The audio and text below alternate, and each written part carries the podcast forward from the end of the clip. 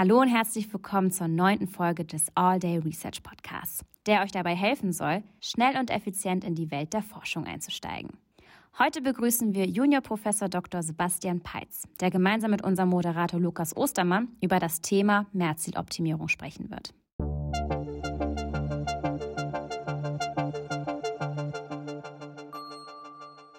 All Day Research Podcast.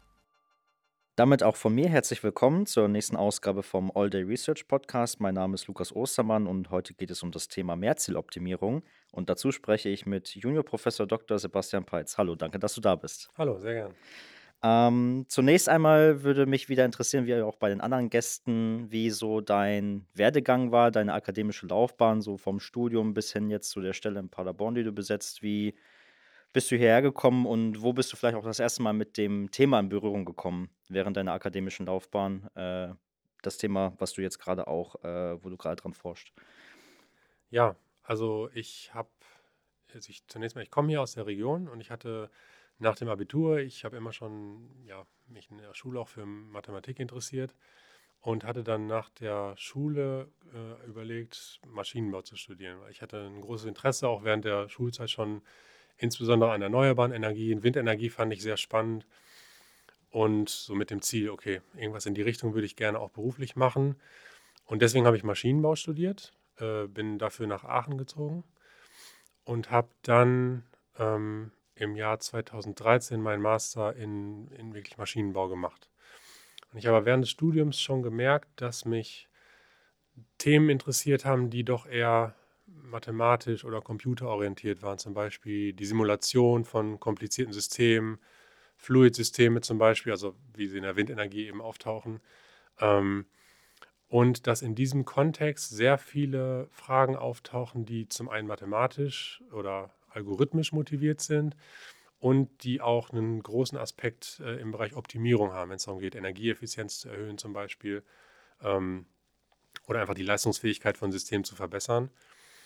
Und ich habe deswegen, weil ich auch, wie gesagt, auch im, im Studium an den Mathe-Themen Gefallen gefunden hatte, mich dann entschlossen, ähm, das Fach zu wechseln und habe dann nach einer Doktorandenstelle gesucht im Bereich Mathematik mit ja, dem Fokus auf, auf Optimierungsfragen. Mhm. Also eher angewandte Mathematik, weil die, die Matheausbildung im Maschinenbau ist ja doch eher ein bisschen anders als für die, die klassischen Mathematikstudenten. Und deswegen habe ich dann ähm, ja, hier mich umgeschaut in Paderborn. Wie gesagt, das ist, ich komme hier aus der Region und bin dann auf eine Stelle gestoßen in der Mathematik bei Professor Dellnitz zu dem Thema Mehrzieloptimierung. Das war im Rahmen dieses ITS-OWL Spitzenclusters damals, den, den es auch heute ja noch gibt, der da vergleichsweise frisch noch war. Und gesucht wurde ein Doktorandin oder Doktorand für das Thema Optimierung oder Effizienzoptimierung von Großwäschereien. Das heißt, es war ein angewandtes Thema, es hatte einen Optimierungsaspekt und diese Energiefrage war eben auch wieder drin, die mich im Studium schon interessiert hatte. Ja, und so bin ich eben an die Uni Paderborn gekommen und da auch mit dem Thema Mehrzieloptimierung erstmals in Verbindung gekommen, weil eben in solchen Prozessen Fragen auftauchen wie Energieeffizienz, Reduktion des, des benötigten Waschmittels zum Beispiel, aber auch wirtschaftliche Fragen wie ja, Produktivität maximieren und so weiter. Genau, und das war dann sozusagen meine, meine Doktorandenzeit, habe ich mich mit diesem Projekt oder im Verlauf der Zeit dann auch mit, mit dem einen oder anderen Projekt noch befasst, die aber alle als Thema hatten Mehrzieloptimierung von komplexen Systemen. Also Systeme, die, die ein sehr komplexes Verhalten haben, die auch aufwendig zu simulieren sind.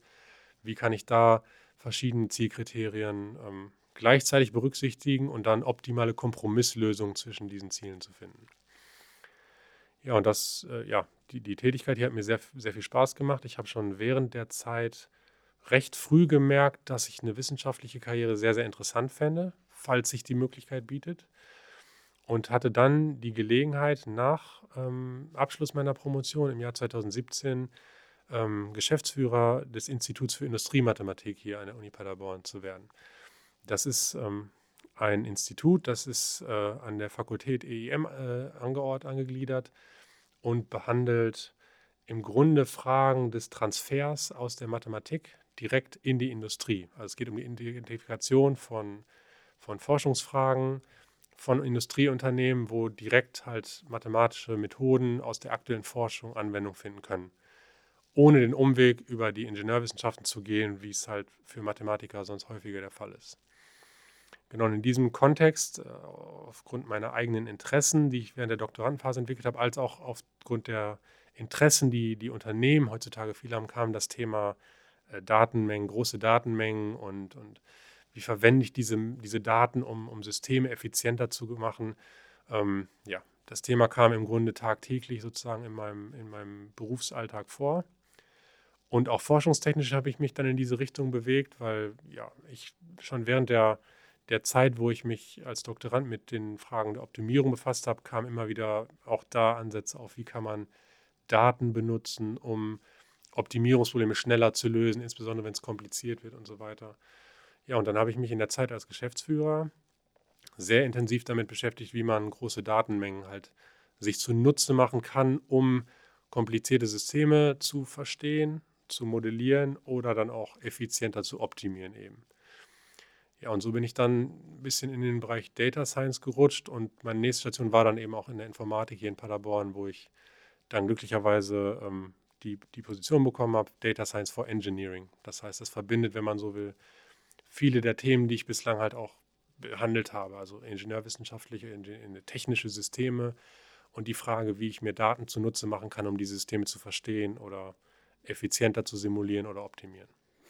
Hört sich sehr interdisziplinär an, der, der, den Weg, den du gegangen bist. ja, das stimmt. Also ich habe, äh, das hat mir von Anfang an Spaß gemacht. Ich war, also im Maschinenbaustudium war ich eher der, der mathematisch orientierte mhm. sozusagen. In meiner Zeit in der Mathematik war ich dann der Anwender oder sehr anwendungsnah.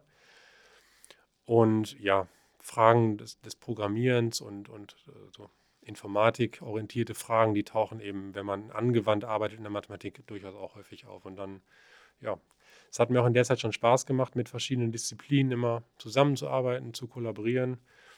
Ähm, ist auch eine Herausforderung, weil man erstmal lernen muss, die, die gleiche Sprache zu sprechen, sage mhm, ich mal. Klar. Aber wenn das gelingt, dann sind das in der Regel sehr, sehr spannende und, und, und fruchtbare Kooperationen.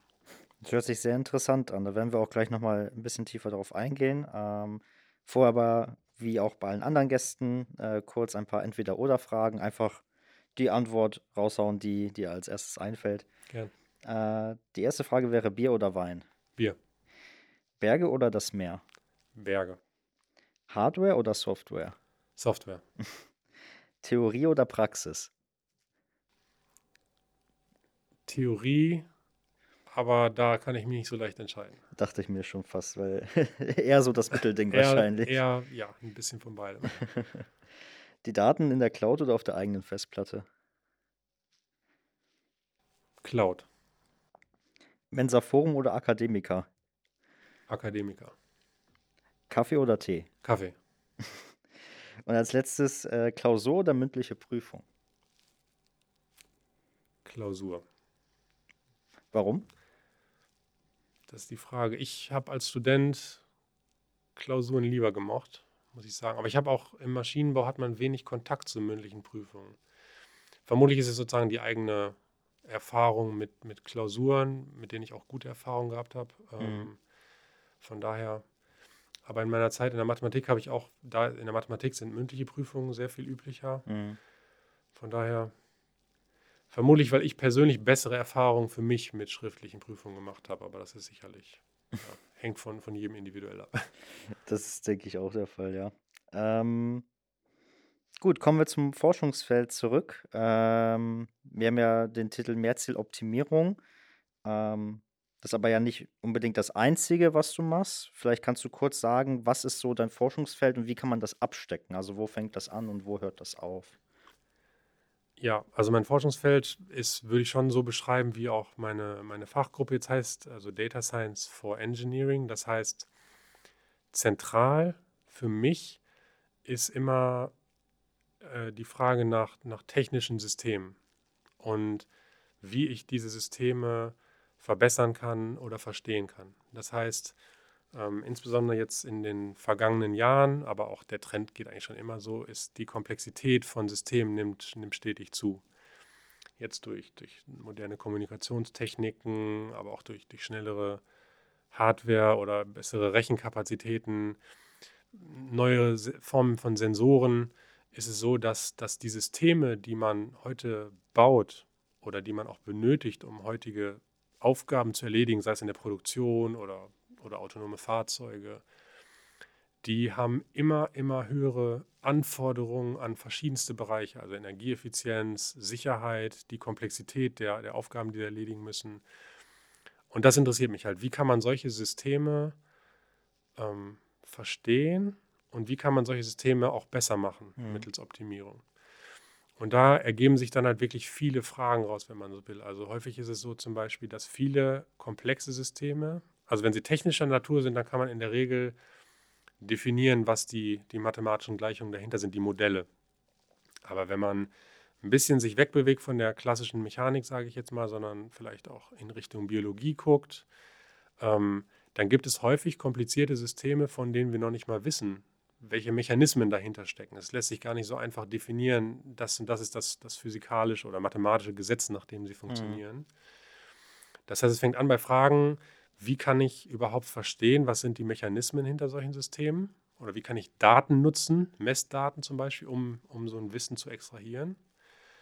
Ähm, dann, wenn wir uns wieder in die technische Richtung bewegen, zum Beispiel die Umströmung eines Tragflügels in der Aerodynamik von, von einem Flugzeug, dann, dann weiß ich sehr genau, was die zugrunde liegenden Gleichungen sind, aber diese auf einem Computer zu simulieren, ist mitunter so teuer, dass das nicht möglich ist. Mhm.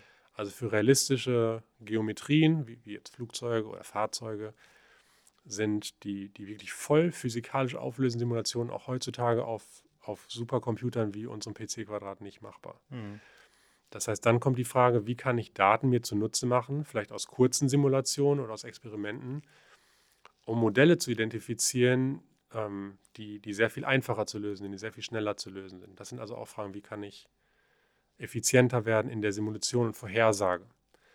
Ähm, ja, und darauf aufbauen ist dann eben die Frage, wie kann ich, wenn ich solche Modelle schon habe, wie kann ich dieses Modell mir zunutze machen, um bestimmte Parameter anzupassen, sodass die Energieeffizienz verbessert wird oder bestimmte Kontrolleingänge zu wählen. Also bei einem autonomen Fahrzeug zum Beispiel, wie muss ich das Gaspedal, wenn man so will, betätigen, dass ich einer bestimmten Sollgeschwindigkeit folge oder wie muss ich den Lenkwinkel einstellen, um einer bestimmten Kurve sicher zu folgen.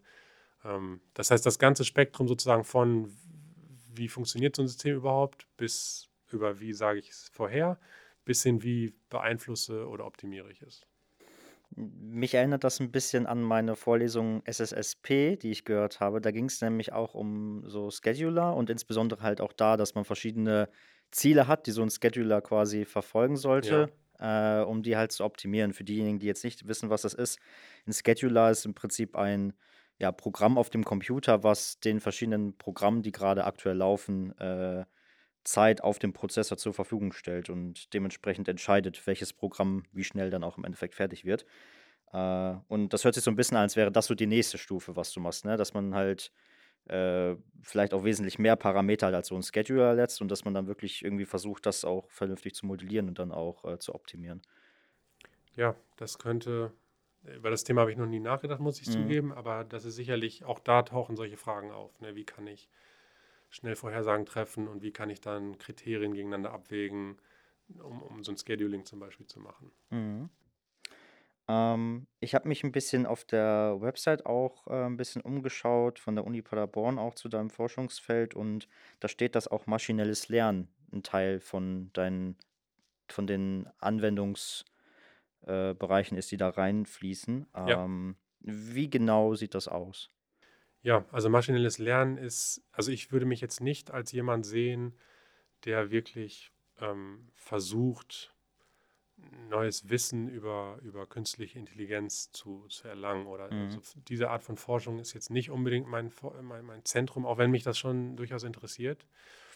Aber maschinelles Lernen ist ja, wenn man es sehr abstrakt betrachtet, einfach nur die Frage, wie lerne ich aus einer großen Menge an Daten Muster zum, oder wie lerne ich aus bestimmten Datenmengen Muster zu erkennen und sie mir Nutze zu machen. Mhm. Also wenn ich zum Beispiel über Bilderkennung nachdenke, dann habe ich eine große Anzahl an Pixeln und das maschinelle Lernverfahren lernt zum Beispiel Hunde von Katze zu unterscheiden, indem es bestimmte Muster identifiziert, wie die Form der Ohren oder was auch immer. Mhm. Und das ist im Grunde dieses sehr abstrakte ähm, Modell, wie lerne ich Muster in großen Datenmengen zu erkennen, das ist eben auch in, in physikalischen Systemen relevant. Das heißt, für mich sind maschinelle Lernverfahren häufig ähm, ein Hilfsmittel, um zum Beispiel, wir haben eben darüber gesprochen, zu verstehen, wie funktioniert ein System, welche, welches Modell steckt dahinter.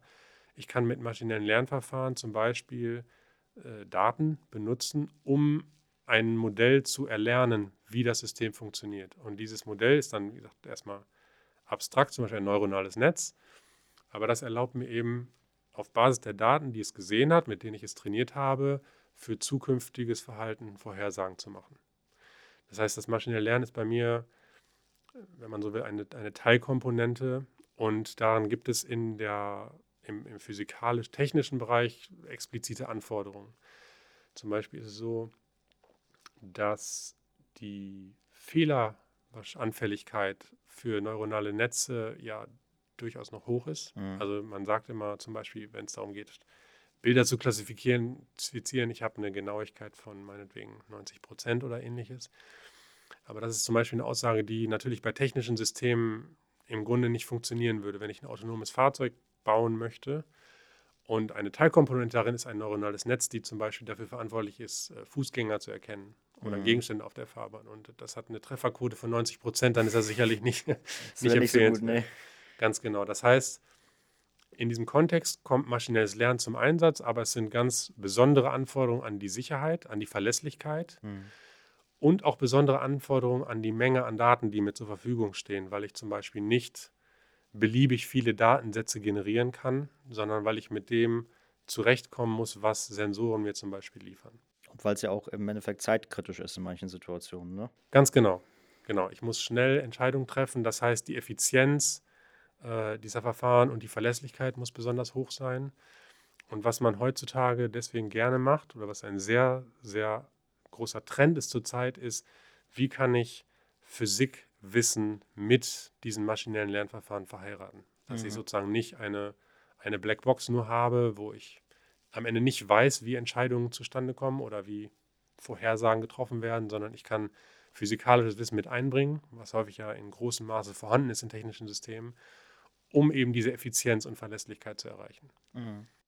Ja, da, da haben wir schon wieder die, die Interdisziplinarität zwischen, zwischen verschiedenen, verschiedenen Disziplinen. Ähm, wie würdest du das vielleicht beschreiben? Wie ist so der Austausch zwischen anderen Lehrstühlen, vielleicht auch sogar anderer anderer Disziplinen, jetzt nicht der Informatik, sondern auch dann vielleicht der Mathematik oder weitere. Äh, ist da irgendwie was gegeben hier an der Uni? Ja, also ich denke, an der Uni gibt es da sehr viele Möglichkeiten.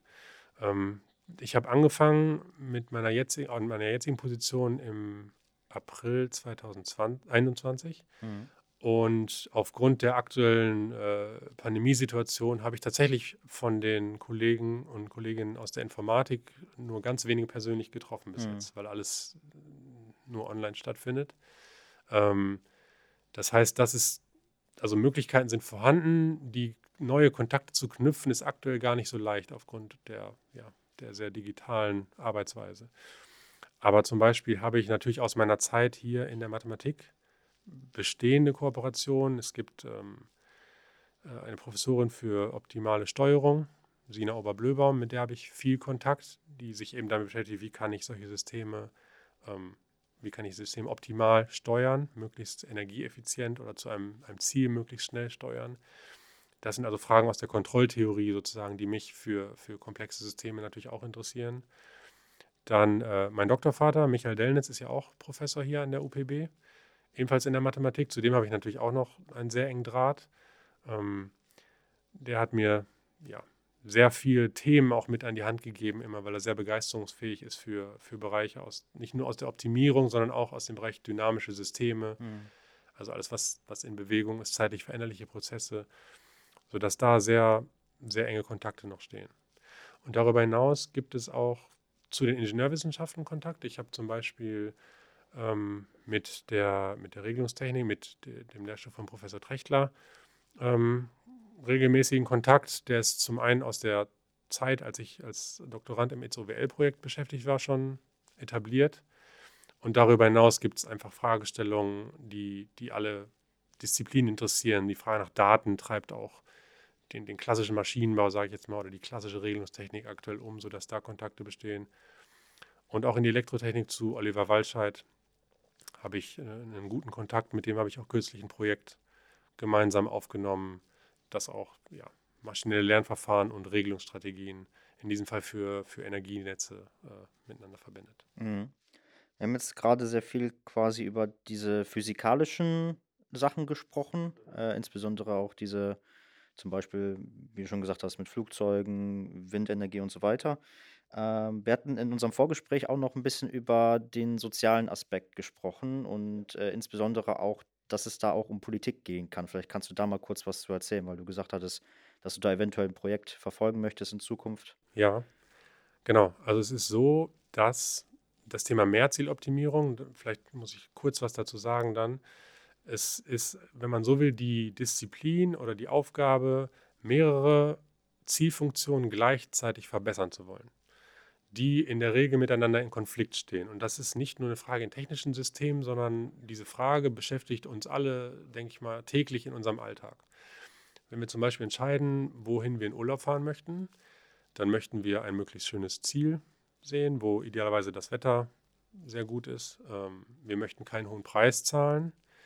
Vielleicht haben wir auch keine Lust, eine lange Reise anzutreten, sodass wir verschiedene Kriterien miteinander abwägen müssen. Und am Ende können wir nicht alle Kriterien gleichzeitig bestmöglich erfüllen, sondern wir sind dazu gezwungen, einen Kompromiss zu wählen. No. Und wie dieser Kompromiss aussieht, hängt dann am Ende von unserer Priorisierung ab. Bin ich zum Beispiel gerne bereit, weit zu reisen, auch wenn das eigentlich nicht mein Wunsch wäre, um zum Beispiel in, in, einen, in einen Bereich zu reisen, wo die Temperaturen dafür verlässlicher hoch sind. Und diese Fragestellung, wie gesagt, im technischen Kontext habe ich bei Produktionsfragen, Energieeffizienz oder Kosten und äh, Qualität von Produkten, diese, diese Dinge stehen häufig in Konflikt zueinander. Aber auch bei gesellschaftlichen Fragen taucht das natürlich auf. Wir haben das jetzt in der Corona-Pandemie äh, sehr, sehr akut erlebt, natürlich, dass Fragen nach der Einschränkung persönlicher Freiheit, nach der, dem Schutz der Gesundheit von Menschen, ähm, nach wirtschaftlichen Kriterien, dass die teilweise in krassem Konflikt zueinander stehen. Mhm. Und wenn man so will, ist das am Ende auch ein Mehrzieloptimierungsprojekt, äh, Objekt, oder Problem. Ich mhm. möchte natürlich die Menschen möglichst wenig einschränken. Ich möchte aber auch die Gesundheit der Menschen möglichst wenig gefährden. Und ich möchte auch keine wirtschaftlichen negativen Folgen haben. Und es lassen sich sicherlich zahlreiche weitere Kriterien definieren. Es hängt auch immer von, von der Person ab, die, die das betrachtet, dass, mhm. dass unterschiedliche Kriterien überhaupt zur Sprache kommen oder nicht. Ja, und da haben wir ähm, mit äh, hier an der Uni mit äh, Michael Dellens und Sina Oberblöbaum, aber auch Kontakte zum Beispiel an der Freien Universität Berlin und an der Universität Konstanz im letzten Jahr ja, versucht, so ein Konzept zu entwickeln oder erstmal Ideen zu entwickeln, ob sich Methoden der Mehrzieloptimierung auch auf solche Fragestellungen anwenden lassen. Mhm. Das hört sich, finde ich zumindest, extrem interessant an, weil das ja auch etwas ist, was vielleicht nicht so oft beleuchtet wird. Man versucht natürlich auch, wenn man sich jetzt mit Politik zum Beispiel mal auseinandersetzt, dann versucht man natürlich immer auch so ein bisschen die verschiedenen Standpunkte einfließen zu lassen. Aber das Ganze vielleicht auch ein bisschen mathematischer zu betrachten und zu Ja. schauen, wie man das optimieren kann, ist natürlich ein sehr interessanter Ansatz. Könnte sowas äh, weit jetzt in die Zukunft gesehen, könnte sowas sich vielleicht tatsächlich auch etablieren dann irgendwann, dass man sagt, okay, in der Politik geht es nicht nur darum, dass jemand eine Meinung hat und die wird durchgesetzt, sondern wir schauen mal irgendwie, dass da, dass das ein bisschen mathematischer betrachtet wird. Ja, also prinzipiell könnte das ein Ziel sein. Ich glaube aber, dass da tatsächlich auch viele Schwierigkeiten auftreten. Ähm, wir haben das ja eben schon mal kurz angesprochen, bei, dass man zum Beispiel bei biologischen Systemen nicht unbedingt weiß, mhm. Was sind denn die zugrunde liegenden Mechanismen. Und bei so soziotechnischen Systemen oder, oder sozialen Gefügen ist das noch viel weniger der Fall. Mhm. Da kennen wir zum Beispiel häufig überhaupt nicht, oder wir sind noch nicht mehr in der Lage, eine, eine mathematische Sprechweise zu entwickeln, sagen wir, die wirklich alles mit einbezieht, was, was da vor sich geht in diesem System. Mhm. Das heißt, ein Modell zu bauen, das verlässlich das Verhalten von Menschen vorhersagt, ist, ist wirklich sehr, sehr schwierig. Und wir, sind natürlich alle sehr individuell. Das heißt, so ein Modell, selbst wenn man statistische Daten erhebt und versucht, ein Modell für menschliches Verhalten zu bauen, kann das natürlich immer noch sein, dass sich ein Individuum überhaupt nicht repräsentiert fühlt durch so ein Modell. Ja. Das heißt, die Fragen sind sicherlich sehr interessant, ähm, sind aber auch durchaus herausfordernd, weil zum einen die Frage ist, wie kann ich zum Beispiel, wenn wir jetzt nochmal ein bisschen präziser werden bei der, bei der Corona-Pandemie zum Beispiel, wenn man jetzt daran denken würde, eine politische Entscheidung sollte gefällt werden auf Basis mathematischer Erkenntnisse, sage ich mhm. jetzt mal, dann müsste ich ja in der Lage sein, ein Modell für die Bevölkerung zu, hinzuschreiben, sage ich jetzt mal, oder zu implementieren auf einem Computer und dann verschiedene Szenarien für die Zukunft durchzuspielen. Das heißt, bestimmte Einschränkungen der Bewegungsfreiheit wirken sich in welcher Form auf aus gesundheitliche Faktoren, ja, Ausbreitung der Pandemie, aber auch äh, das persönliche Wohlbefinden von Menschen oder die, den psychischen Zustand. Hm. Und das ist wirklich irre schwierig zu machen. Das heißt, das wird dann hoch interdisziplinär, weil man, also ich als Naturwissenschaftler würde mir nicht zutrauen, sozusagen eine Zielfunktion Funktion zu modellieren, was, wodurch wirkt sich oder was wirkt sich positiv auf, auf das Glück eines Menschen aus oder mhm. negativ. Das ist wirklich sehr, sehr schwierig. Ja. Und es ist auch sehr, sehr schwierig, in, in harte Zahlen oder in ein mathematisches Modell zu gießen. Mhm. Das heißt, Versuche sollte man sicherlich unternehmen. Also das heißt jetzt nicht, dass es nicht möglich ist und das ist auch was, was ich sehr interessant finde. Aber ich glaube, in, insbesondere wenn Menschen mit ins Spiel kommen, muss man dann doch vorsichtig sein, ähm, dass das, was wirklich vorhergesagt wird, man muss denken, am, am, Ende trifft ein Computer natürlich irgendwo digital die Entscheidung und nicht auf Basis von, von, von Glücks- oder, oder, oder sowas wie Glücksempfinden ist natürlich mhm. sehr, sehr schwierig zu äh, modellieren. Ähm, das heißt, ich glaube schon, dass man in die Richtung gehen sollte. Das Ziel wäre dann aber eher, vermute ich, so Entscheidungshilfen zur Verfügung zu stellen. Also im Erfolg eines solchen Projektes hätte man vielleicht eine, ich habe ja von Mehrzeitoptimierung gesprochen, was man rausbekommt, ist sozusagen die Pareto-Menge, die Menge optimaler Kompromisslösungen, die, die einem sagt, wenn, wenn man diese oder jene Maßnahme ergreift, hat man eine, einen gewissen Kompromiss bezüglich der Kriterien, die man betrachtet. Und wenn man sich für einen anderen Punkt aus dieser Pareto-Menge entscheidet, dann hat man einen anderen, mhm. einen anderen Trade-off. Ne, zum Beispiel beim autonomen Fahren, einmal kann ich schnell fahren und sehr viel Energie benötigen. Das kann trotzdem Pareto optimal sein, weil es halt das eine Kriterium eben stärker wiegt. Und einmal kann ich langsam fahren und dafür sehr energieeffizient. Das ist ebenfalls optimal in dem Sinne. Deswegen kann ich nicht von einem Optimum sprechen, sondern von diesen Kompromisslösungen. Und das Ziel für solche sozialen Anwendungen müsste dann sein, meiner Meinung nach, ähm, solche Kompromisslösungen bereitzustellen, sodass diejenigen Personen, die Entscheidungen treffen, Unterstützung erhalten. Mhm. Dass die Modelle sagen diese und jene Kompromisse voraus, ähm, aber letztendlich, also automatisiert Entscheidungen zu treffen, die eine große Zahl von Menschen ähm, betrifft, halte ich für aktuell noch utopisch.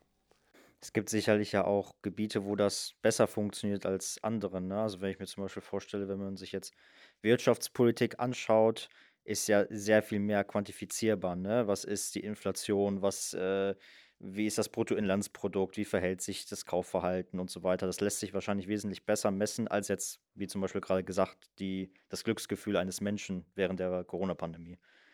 Genau, also ich denke auch, dass ähm, natürlich, wenn man am Ende, was ich mache häufig, die Optimierung von, von solchen komplizierten Systemen ist in der Regel modellbasiert. Das heißt, ich habe ein, ein Modell des, des Systems, was ich betrachten möchte und ich kann dieses Modell als Programmcode auf dem Computer implementieren und dann simulieren, wie das Verhalten ist.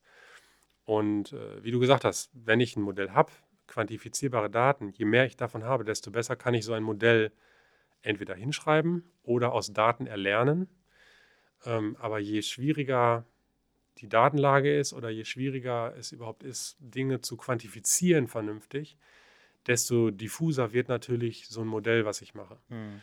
Und dementsprechend natürlich hast du recht, im, im Bereich Wirtschaftswissenschaften lässt sich sicherlich ähm, sehr viel besser zum Beispiel quantifizieren, äh, wie sich bestimmte Maßnahmen auswirken oder, oder eben auch nicht. Hm, wenn man sich jetzt mal vorstellt, äh, du arbeitest an einem neuen Projekt und willst du ein Modell entwerfen. Wie Ja. sieht da vielleicht dieser Prozess aus? Weil ich glaube, das ist auch etwas, was vielleicht nicht so vielen Leuten irgendwie klar ist, weil man hört dann immer, ja, okay, wir haben jetzt ein Modell für Sachverhalt XY, aber das muss ja auch irgendwie entstehen. Ja, also für Modellierung gibt es verschiedene, sehr verschiedene Ansätze. Ähm, es gab in der, wenn man historisch betrachtet, fing vieles erstmal mit ähm, ja, gleichungsbasiert an, wenn man so möchte. Ne? Dass Leute versucht haben, ähm, Dinge, die sie beobachtet haben, Planetenbahnen oder so, ähm, mathematisch zu beschreiben, mit mhm. Hilfe von möglichst einfachen ähm, mathematischen Konzepten, einfach Gleichungen, Kurven, mathematische Kurven, ähm, sowas in der Richtung.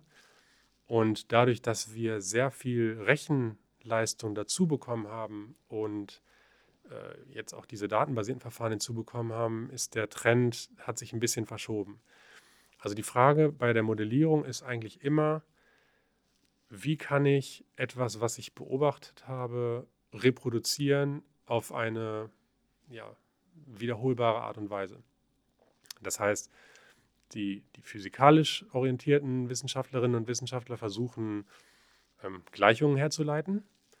Ähm, da gibt es zum Beispiel mathematische Gesetze, wie dass die Energie erhalten bleibt, außer bei, bei Kernprozessen, aber bei klassischen mechanischen Prozessen, die Energie muss erhalten bleiben, die Masse muss erhalten bleiben.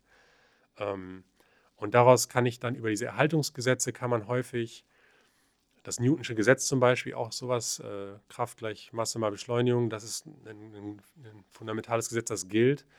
Und in technischen Systemen lege ich diese Dinge zugrunde und kann daraus häufig dann Gleichungen ableiten. Das ist wirklich mathematisches Handwerkszeug, wenn man so will, das zu modellieren. Und neuere Ansätze funktionieren eben darüber, ähm, wenn ich so etwas nicht habe, aber ich habe zum Beispiel große Datenmengen, dann ist die Frage, wie lerne ich aus diesen Daten, was das Modell ist. Das heißt, der Modellierungsansatz wäre nicht über physikalische Gesetze, sondern über das Erkennen von Mustern in solchen großen Datensätzen. Zum Beispiel mit Hilfe neuronaler Netze äh, das Ziel ist wieder das gleiche. Ich möchte etwas, was ich beobachtet habe, reproduzieren mit, mit möglichst hoher Güte.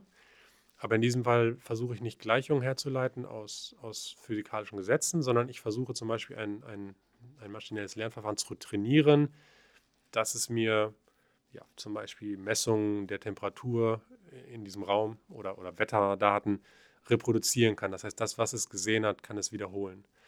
Und dann habe ich die Hoffnung, dass ich im nächsten Schritt dieses Modell auch auf andere Situationen anwenden kann. Ja, und dann gibt es sozusagen Mischform, wenn man so will, wo ich zum einen physikalisches Wissen einbaue, aber auch ähm, Daten und dann versuche beide Quellen zu nutzen, um ein solches Modell zu haben. Naja, und je, je nachdem, was man hat, diese, diese Aufgabe wird immer schwieriger, je, je weniger ich über die Physik dahinter weiß, auf der einen Seite, oder je weniger belastbare Daten ich habe aus der anderen Perspektive. Und das macht es halt in diesem, in allen Bereichen, wo wirklich soziale Interaktion stattfindet, natürlich besonders schwierig, weil sowohl Daten sind sehr schwer zu erheben, weil auf Basis der Subjektivität von Personen, einfach die man vielleicht befragt, ist das eine sehr, sehr anspruchsvolle Aufgabe. Und wie gesagt, Gleichungen sind in der Regel gar nicht vorhanden, die, die mathematisch das beschreiben können. Das heißt, wenn wir jetzt nochmal auf diese sozioökonomischen Systeme zurückkommen, dann sind das, ist das datengetrieben sozusagen. Also da ist natürlich relativ schwierig, würde ich jetzt glauben, dass es, dass man da irgendwelche Gleichungen direkt irgendwie zugrunde legen kann, oder? Genau, also wenn man jetzt versucht, ähm, das Verhalten von, ähm, von größeren Menschenmassen zum Beispiel zu, zu modellieren, also sagen wir, Bewegungen in einem Fußballstadion oder so, in diesem Eingangsbereich oder so, dann ist das häufig, man kann sehr, sehr vereinfachte Modelle versuchen, für so Bewegungsverhalten zugrunde zu legen. Das geht noch. Aber spätestens, wenn es in den Bereich Sozialverhalten geht äh, oder soziale Interaktion, ist das, ist das schwierig. Also was man natürlich schon machen kann, ist zum Beispiel, wenn jetzt was Menschen machen, das ist jetzt nicht meine Expertise, aber ähm, Interaktion in sozialen Netzwerken oder so beobachten, was man natürlich schon versuchen kann, ist, in, in der Form Wissen einzubringen, als wie sind Individuen miteinander vernetzt? Oder welche gibt es vielleicht Teilbereiche von, von Personengruppen, die untereinander eng vernetzt sind, aber nach außen nicht so? Das heißt, was man schon versuchen kann, ist so Netzwerkstrukturen zwischen Individuen zu identifizieren. Wie stehen Menschen miteinander in Kontakt und wie, welche Dynamik besteht innerhalb dieser Gruppen und zwischen diesen Gruppen. Das heißt, man kann schon Wissen, dann eher so strukturelles Wissen, wenn man so will, einbinden. Zum mhm. Beispiel, wie, wie sind große Gruppen von, von Individuen vernetzt. Aber wie ist die Dynamik der einzelnen Person? Das ist dann etwas, was man wirklich versuchen muss, datengetrieben zu modellieren, würde ich sagen. Ähm, ich gucke gerade mal auf meinen Zettel. Wir haben nämlich auch wieder ein paar Hörerfragen. Ähm, ich gucke gerade, welche wir vielleicht noch nicht beantwortet haben. Eine Frage wäre, ja, wann genau ist eine Lösung optimal? Ich weiß nicht, ob man da jetzt eine allgemeine Aussage drüber treffen kann, aber Ja, also optimal, das ist, hängt immer so ein bisschen davon ab, wie man es wie man's genau betrachtet, wenn man so will. Also aus rein mathematischer Sicht ist eine Lösung dann optimal, wenn es keine andere Lösung gibt, die besser ist bezüglich des Kriteriums, was ich optimieren möchte. Mhm. Also eine Lösung ist optimal bezüglich des Energieverbrauchs, bei einem Auto zum Beispiel, wenn es keine andere Konfiguration gibt, die weniger Energieverbrauch hat. Die auch zulässig ist, das muss man sagen. Also ne, es gibt kein anderes, keine andere Einstellungs- oder Wahl der Parameter, die zu einer besseren Zielfunktion führt. Das ist erstmal, wenn man so wie die mathematische Definition von Optimalität. ähm, eine Frage war auch noch, was kann die Politik von der Informatik lernen? Ja, das ist eine interessante Frage. Ich, also ich glaube schon, dass was häufig sehr hilft, ist eine systematische Herangehensweise. Ich glaube schon, dass das Informatiker äh, und Informatikerinnen natürlich erlernen, dahin trainiert werden, Probleme in kleinere Probleme zu zerlegen und dann systematisch anzugehen. Ähm, idealerweise alles mit einzubeziehen, was man an Wissen hat oder an, an, an Struktur auszunutzen. Ich glaube, das ist was systematische, nüchterne und strukturierte Herangehensweise unter Einbezug aller Fakten ist das, was in der Politik äh, ja, hilfreich ist. Ähm, was natürlich auch viele tun, ist klar. Aber das ist, glaube ich, diese nüchterne Herangehensweise an viele Probleme, insbesondere wenn es dann manchmal sehr emotional wird, vielleicht förderlich, Mhm. um, um ja, zu, zu guten Kompromisslösungen zu kommen. Vielen lieben Dank auf jeden Fall dafür schon mal. Ähm, ich glaube, dann haben wir auch alles, was hier an Hörerfragen war, soweit auch im Laufe der Folge schon beantwortet. Mich würde jetzt vielleicht noch interessieren, wenn wir jetzt Leute auf den Geschmack gebracht haben, sich auch mit diesen Themen weiter auseinanderzusetzen, was kann ich als äh, Studentin oder auch als Student äh, irgendwie in meinem Studium oder auch danach irgendwie tun, äh, um dort halt äh, mehr Wissen äh, zu generieren. Also was für Veranstaltungen zum Beispiel könnte ich belegen äh, und wie könnte ich vielleicht auch in die Forschung einsteigen zu dem Thema. Ja, also prinzipiell ist es, glaube ich, mit den, mit den, mit den Grundlagen, die man im, im Bachelor erlernt, hat man, ist man sehr gut ausgerüstet, sich in diese, in die Richtung komplexe Systeme oder auch maschinelles Lernen äh, auszurichten.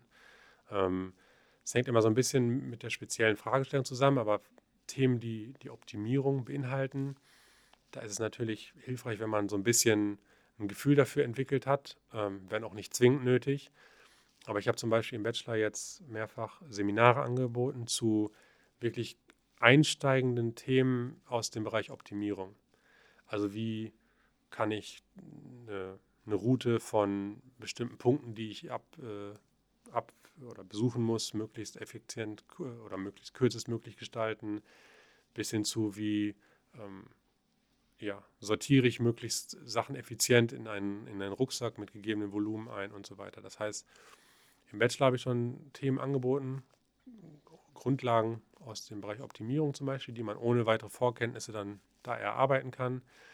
Und im Master habe ich in diesem Semester eine Vorlesung angeboten mit dem Titel äh, Data Science for Physics and Engineering, wo es eben gerade darum geht, aus diesen maschinellen Lernverfahren und dem Bereich Physik eine gemeinsame Veranstaltung zu machen, wo man dann sieht, dass man natürlich in beiden Bereichen Grundlagen braucht, aber dass es insbesondere, wenn man diese, diese Bereiche miteinander kombiniert, sehr, sehr interessant wird. Mhm.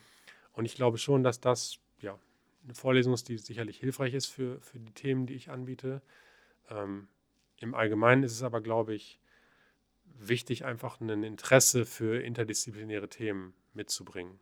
Weil das häufig ist, wenn ich jetzt Studierende aus der Informatik, die bringen natürlich den Informatik-Background mit, die haben dann, müssten bereit sein oder Interesse mitbringen, sich Fragestellungen aus der Physik zu nähern. Und umgekehrt ist es natürlich auch so, wenn ich jetzt Studierende habe aus der Mathematik zum Beispiel, die müssten dann auch eine gewisse Offenheit gegenüber Fragen, die ja aus der Informatik kommen, äh, zu haben.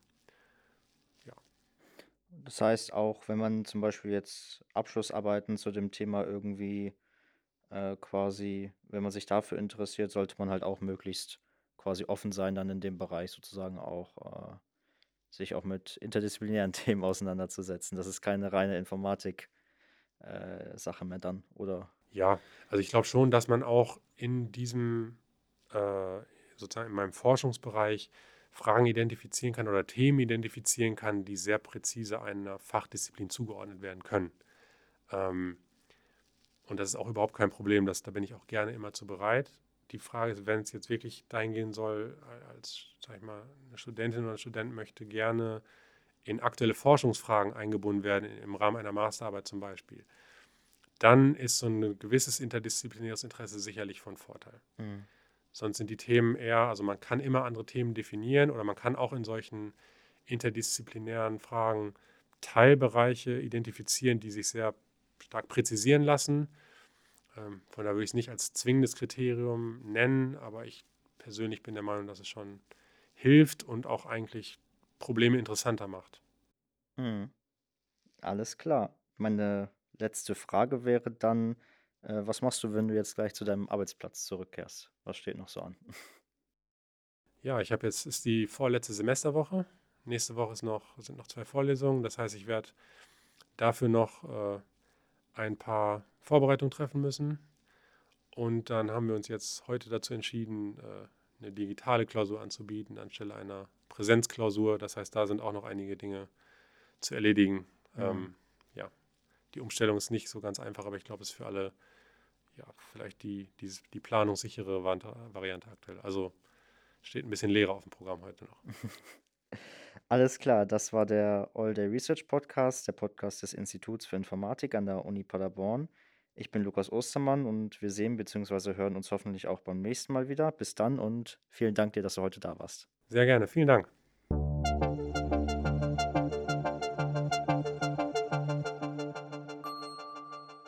All Day Research Podcast. Weitere Folgen findet ihr überall dort, wo es Podcasts gibt und natürlich auf der Website des Instituts für Informatik der Universität Paderborn. Wenn ihr immer direkt die nächsten Folgen hören wollt, dann abonniert uns gerne.